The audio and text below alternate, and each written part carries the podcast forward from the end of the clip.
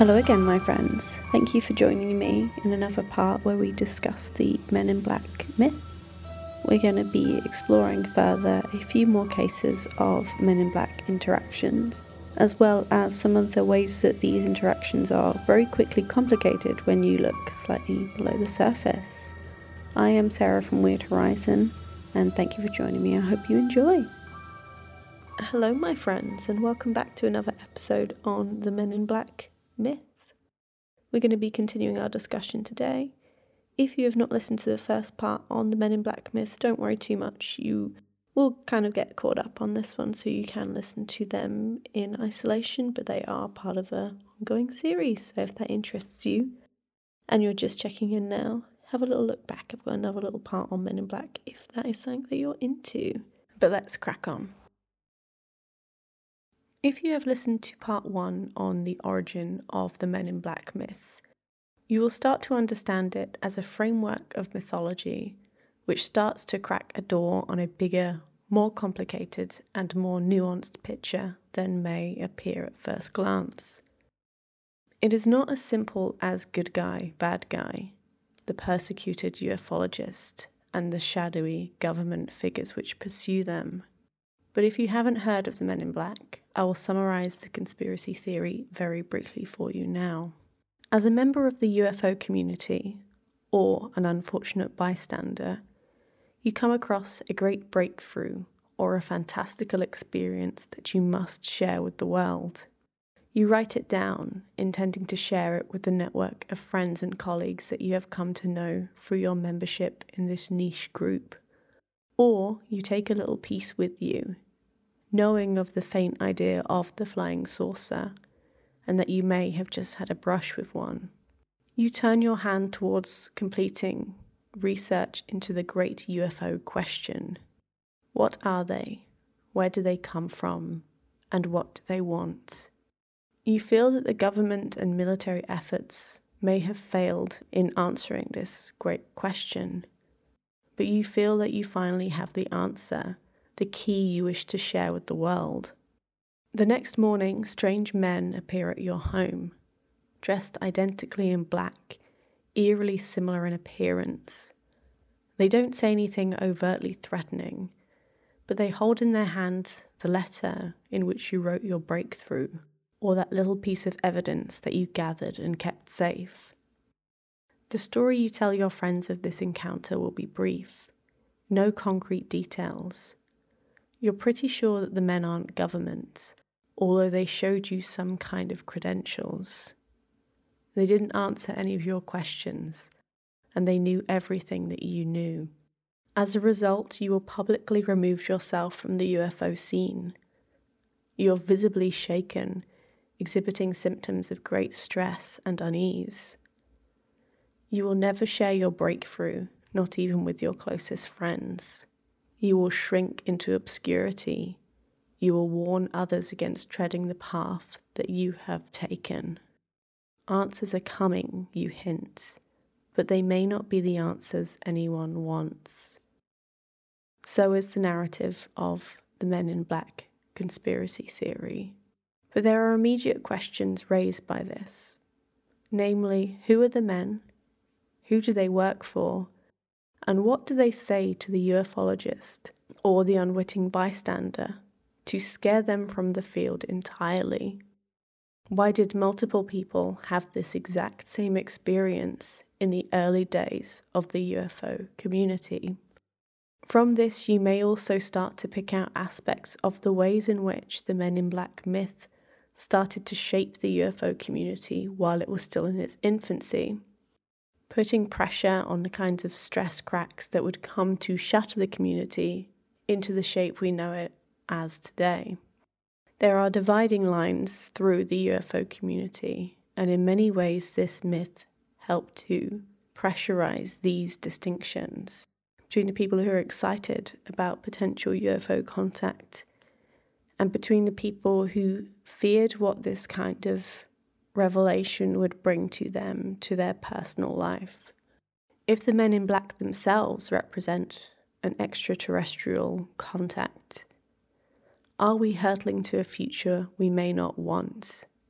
But similarly, if the men are government, why are they appearing to ufologists dressed as the boogeyman, in the trappings of already established paranormal myth, when surely military or government pressure would be enough to silence individuals if the truth they were stumbling upon truly was a secret that had the potential to endanger life?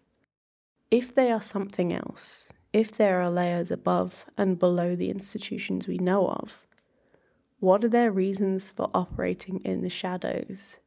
And lastly, if this is simply just a story made up by the ufologists themselves, what could they possibly have to gain from it? But let us have a look today at some more Men in Black encounters, now that we are familiar with its most publicised case. Where did we leave Albert Bender after his encounter, once the nausea had passed and he could start to explain a little to his friends about what had happened to him? The sources don't interest me anymore, he says. I've lost all interest in them. This is an excerpt from a book on the subject by his friend called They Knew Too Much About Flying Saucers. Was that because, he says, you found out that they were too ordinary to be interesting or that what you discovered about them is painful for you to think about. The latter, says Albert Bender. This painful truth may be hinting at a controversial theory gaining traction in the UFO community under the guise of science fiction, that of Richard Shaver and the Shaver Mystery. Shaver's first publicized work in sci fi publication Amazing Stories titled I Remember Lemuria, may ring some bells in association with Hollow Earth, as Lemuria in legend is the kind of foil to Atlantis, both legendary lost civilizations, believed by some to still be existing inside our concave planet. But the Shaver mystery, as sketched out by Shaver, does not tell of a lost ancient interior civilization with all the vague themes of regaining some ancient wisdom or similar truth that we find in aspirational Hollow Earth fiction. The sinister interior beings overrun their noble brothers and in many ways completely overpower us. This theory that the UFOs may in fact be scouts from much closer to home than assumed is a popular fringe theory in the UFO community but first contact with this kind of civilization would no doubt hasten in an uncomfortable future that it would be better to delay, if not avoidable entirely. In many ways, it would be better not to know about them. But Shaver himself claimed to have personal experience with the beings from inside the earth. Shaver's strange experiences began in his 20s when he was working in a factory where, in his own words, a welding gun by some freak of its coils, field attunements, came with the odd side effect of enabling Shaver to hear the thoughts of the men working around him. Incidentally, Shaver would be denied any official diagnosis for his psychiatric problems, which he did spend time in the hospital in attempts to manage. However, it was not long before this power, as he viewed it grew in scope, and up to a point where one day Shaver received the telepathic record of a torture session conducted by malign entities in caverns deep within the earth. It was through this record that he managed to piece together a history of the interior civilization. They were an extremely advanced race who were forced to abandon the earth, leaving behind only a handful of their offspring there along with some remnants of their advanced technology. Inside the Earth consists a constant struggle between the survivors, grouped into two races the Teros and the Deros. The Teros being noble and just, the Deros being corrupt and degenerate. It was the Deros, he said, who occasionally kidnapped surface dwellers and submitted them to the torture that Shaver was psychic witness to the Deros would project their perverted thoughts into the minds of those receptive on the surface, being responsible for all of the ill doings of the planet. Upon its publication, Shaver was flooded with letters of support from others who had heard the same cruel voices in their head and were said to have had encounters with these ancient civilizations inside the hollow earth via secret stairs, elevators, and cave systems. It was, in his words, a great truth covered up of a fundamental struggle between good and evil the two paths that an advanced civilization may take.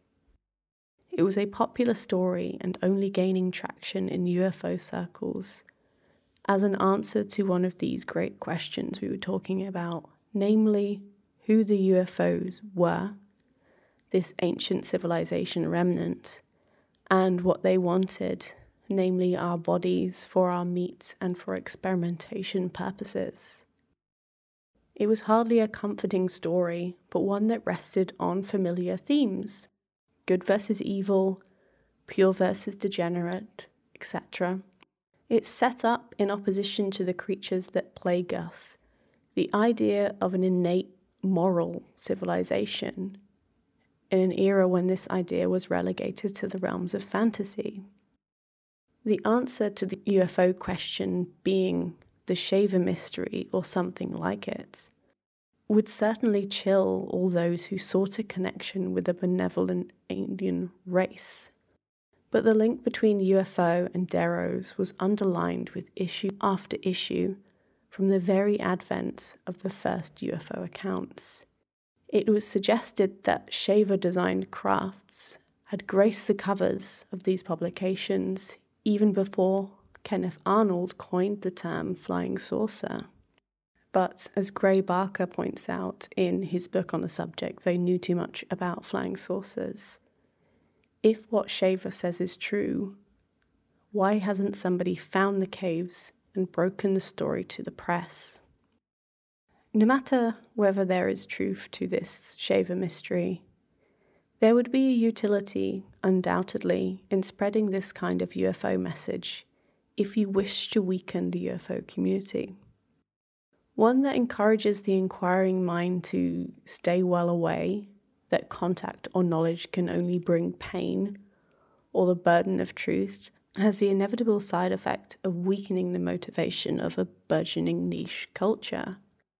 And the behavior of those impacted by men in black visitations and descriptions of the men in black visitations themselves only seemed to support this message. They were scared away by a force seemingly not governmental, not military, and chased from their field entirely, left deflated and rudderless. Whatever scared them caused them to cut the close ties that they had formed with the community as a whole, often taking with them the publications which had helped to unite and galvanize the fledgling movement. All the while, the spectre of the men in black served as an implacable figure of menace, appearing to different people under different guises, serving as a kind of blank slate onto which to project their fears and insecurities. Serving, as mentioned, the same kinds of themes and the same kinds of needs as pre established paranormal myth.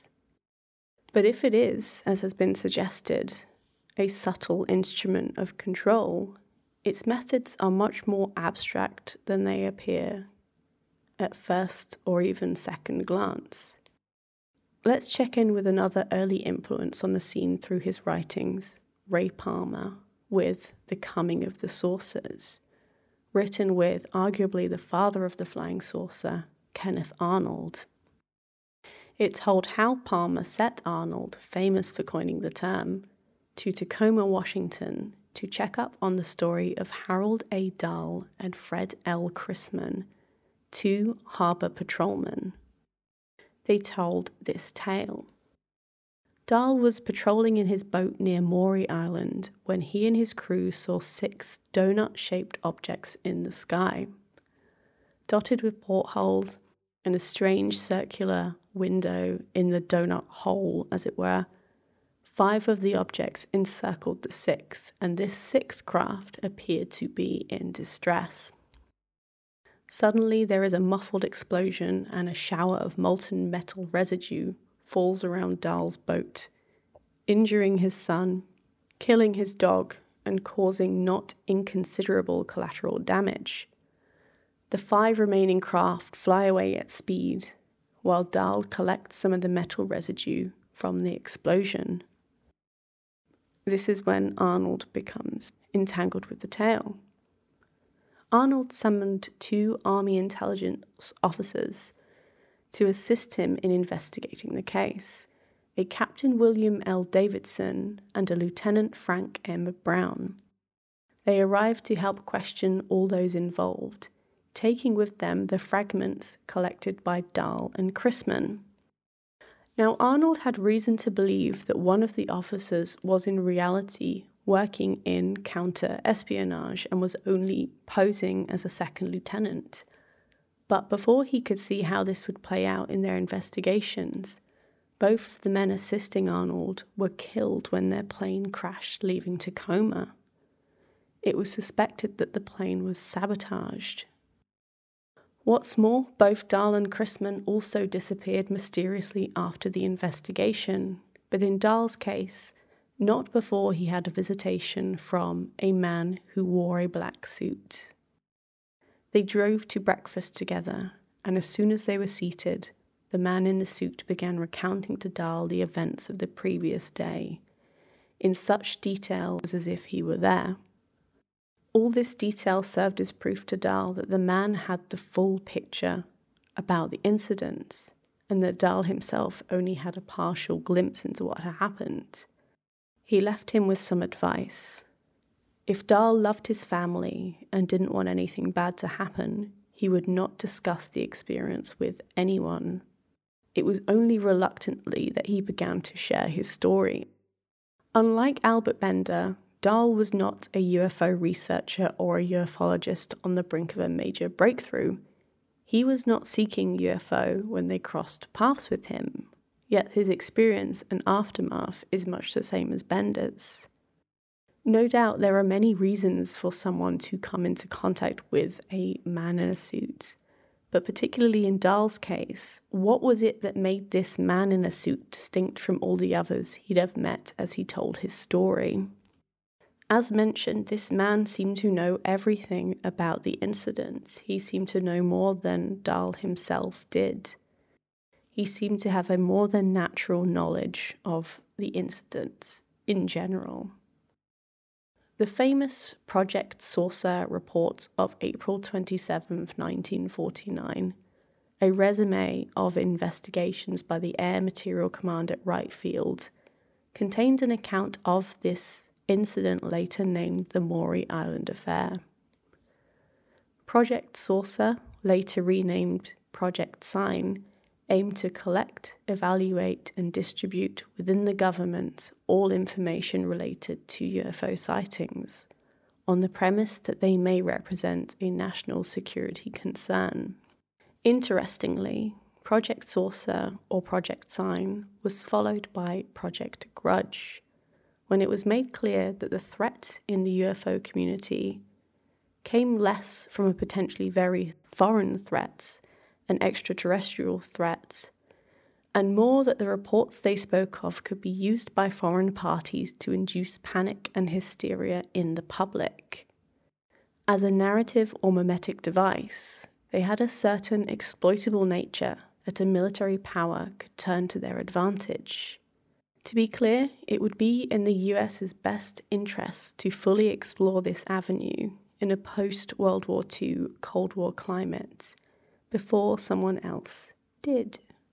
To add another complicated turn to an already complicated story, Chrisman, the other witness to the Maury Island incident, believed to have disappeared after his involvement in the case, has been identified as somewhat of a locus around which conspiracy theories form. Fred Chrisman, having a long and decorated history with the Army Air Force, already stands in a complicated position when we attempt to separate the military myth making from the civilian and then separate all of that from the truth. This case already contains multiple parties with conflicting interests, As you can see, things start to get very complicated very quickly. A few years before the account was published by Project Saucer, Chrisman, under a pseudonym, came out of support of Richard Shaver in Amazing Stories, with his eyewitness account of baffling, mysterious underground creatures in a Burmese cave during his time in World War II. It would follow then that eyes were drawn to the Maury incident in its entirety.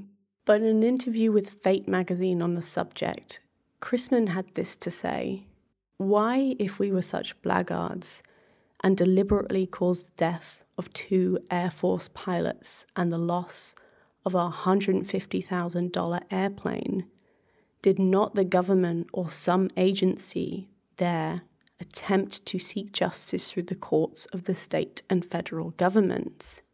It seems as though, then, if it was a dangerous hoax claiming lives and causing huge damage, it seemingly had no punishment and resulted in the military expense and shame. It is as though the more you look at it, the less sense any of this makes. But this pattern would only continue. With the more UFO sightings came more brushes with men in black, appearing often at the point the individual was on the brink of discovery, or just at the point they were asked to share some crucial truth with the world. They serve to dissuade them. They are said to be preternaturally well versed in the individual's lives, almost to the point of omniscience. By the mid 1960s, they often identified themselves as members of the Air Force or some other form of military intelligence personnel. By 1967, a correspondence from the Pentagon to all intelligence command centers notifies them to keep an eye out for men in black impersonating government agents with the aim of intimidating UFO researchers. Yet, the majority of investigators felt that the men in black participated in a conspiracy of silence orchestrated not by fascist political groups, but by the United States Air Force. Let's check back in with Gray Barker in They Knew Too Much About Flying Saucers. There exist forces or agencies which would prevent us from finding out whether or not there are such green men, or bug eyed monsters, or saucers with things in them, I have a feeling that someday there will come a slow knocking at my own door. They will be at your door too, unless we all get wise and find out who the three men really are. There remain to this day a lot of questions around Barker's work how far he believed what he wrote, whether he embellished sequences of events or bent them to fit an established narrative. But if anything, that means they serve our arguments today even more. For better or worse, the Men in Black narrative has become a major part of UFO lore, and Barker introduced it to the community. It still speaks to the same kinds of themes and anxieties that it did 75 years ago. What's more, one man can be termed mythmaker, as Barker often is, but it takes a community to maintain and sustain a myth. Gray's mythmaking allied with the lived experience of many ufologists, and the kind of behaviours it talks about followed the community up to the present day. Let's fast forward a little bit to the early 90s and the six issue run of the comic that spawned the media franchise of the same name, The Men in Black. The author of the 1990 Aircel comic, Lowell Cunningham, commented that he was inspired to create the series after seeing a mysterious black van parked on the side of the road and a friend introducing him to the idea of the government men in black. Everyone gets their one big idea, according to Cunningham, and this was his recognizing the potential in this still relatively fringe theory for a widespread appeal. True enough, the rights to the concept, then in mostly black and white form and not widely published, were acquired by Marvel, and the movie catapulted the concept into public consciousness. Cunningham gives a little more detail on this in his interview with the New York Times around the release of the first movie in 1997. Men in Black have been talked about in the UFO circles for decades, he says. It excited me, it caught my attention. But whereas the movies are a light-hearted buddy cop style reimagining of the kind of conspiracy theories made popular by shows like The X Files, the comics take a decidedly more grim tone. Jay's initiation into Men in Black, for example, is not by choice. Simply wakes up in a black car and is given this chance. If you really don't want to come along, I'll zap you and leave you here. This zap is a reference to the neuralizer. As explained again in a New York Times interview, in both the comic and the movies, the neuralizer explains why there has been no hard evidence or credible eyewitness accounts of alien encounters or abductions. The men in black erase the evidence, even as they destroyed, with space age weapons confiscated from the aliens themselves, the visitors.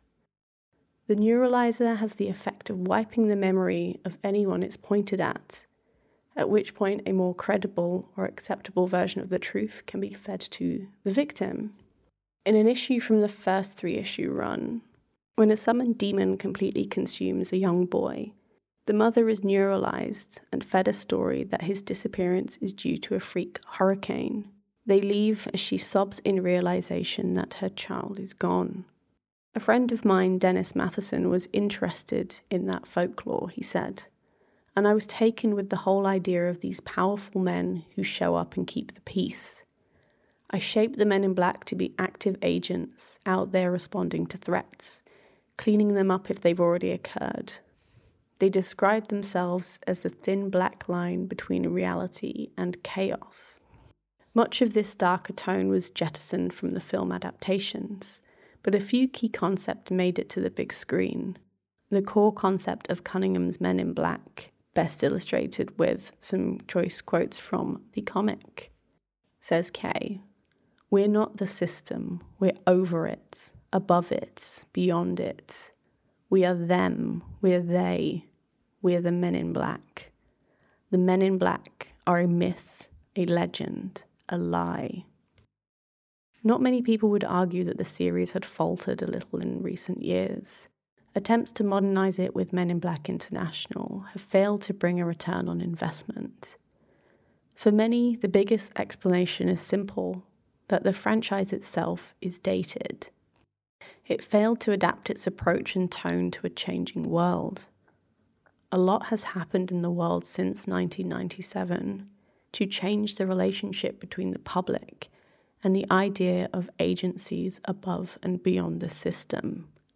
Much of International rides on reminding the audience of the first movie, where the idea of the government training elite operatives for a secret mission, where they would have access to global surveillance, advanced weaponry, and memory altering technology, was an escapist fantasy. Needless to say, but these ideas don't quite have the same tone in the 2020s that they did in the 1990s. What with, as we've mentioned, more and more information coming to light about the reality of the government's interference with the UFO community and participation in its myths and evolution.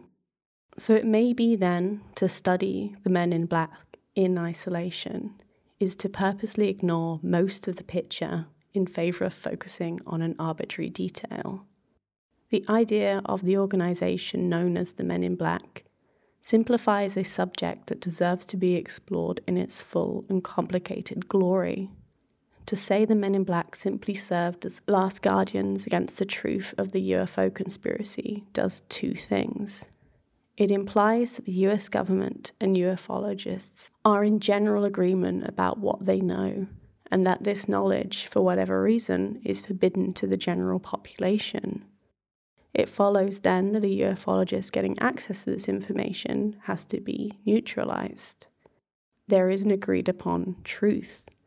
Furthermore, the very fact that these accounts have reached the general population means that this effort of containment has failed, and for whatever reason, the government is fine with that fact. But of course, the reality of the matter is, as much as we know today, that the UFO truth, the nugget of confirmation around which the disclosure movement is built upon, is not a discrete form as we know it, not an objective fact that exists in isolation.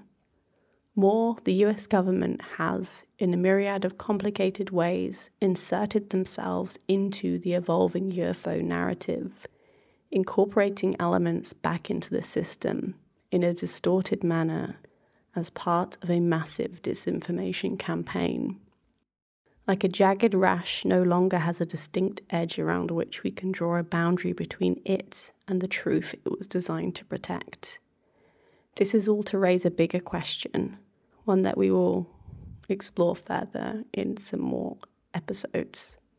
Rather than covering up the existence of aliens, could it be that the real conspiracy has been persuading us to believe in them?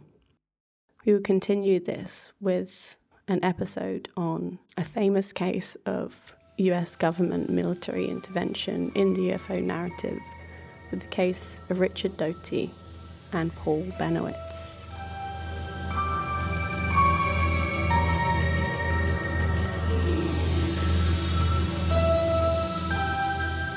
Thank you for joining me for another episode. I am Sarah from Weird Horizon. If you enjoyed this one, we're going to be continuing deep diving into this topic next week. If you would like to interact with me in the meantime, you can find me on Twitter as Weird Horizon and you can find me on Instagram as Weird Horizon Podcast. Can't wait to carry on. This is the kind of rabbit hole that I am absolutely here for. I'll see you soon. Bye.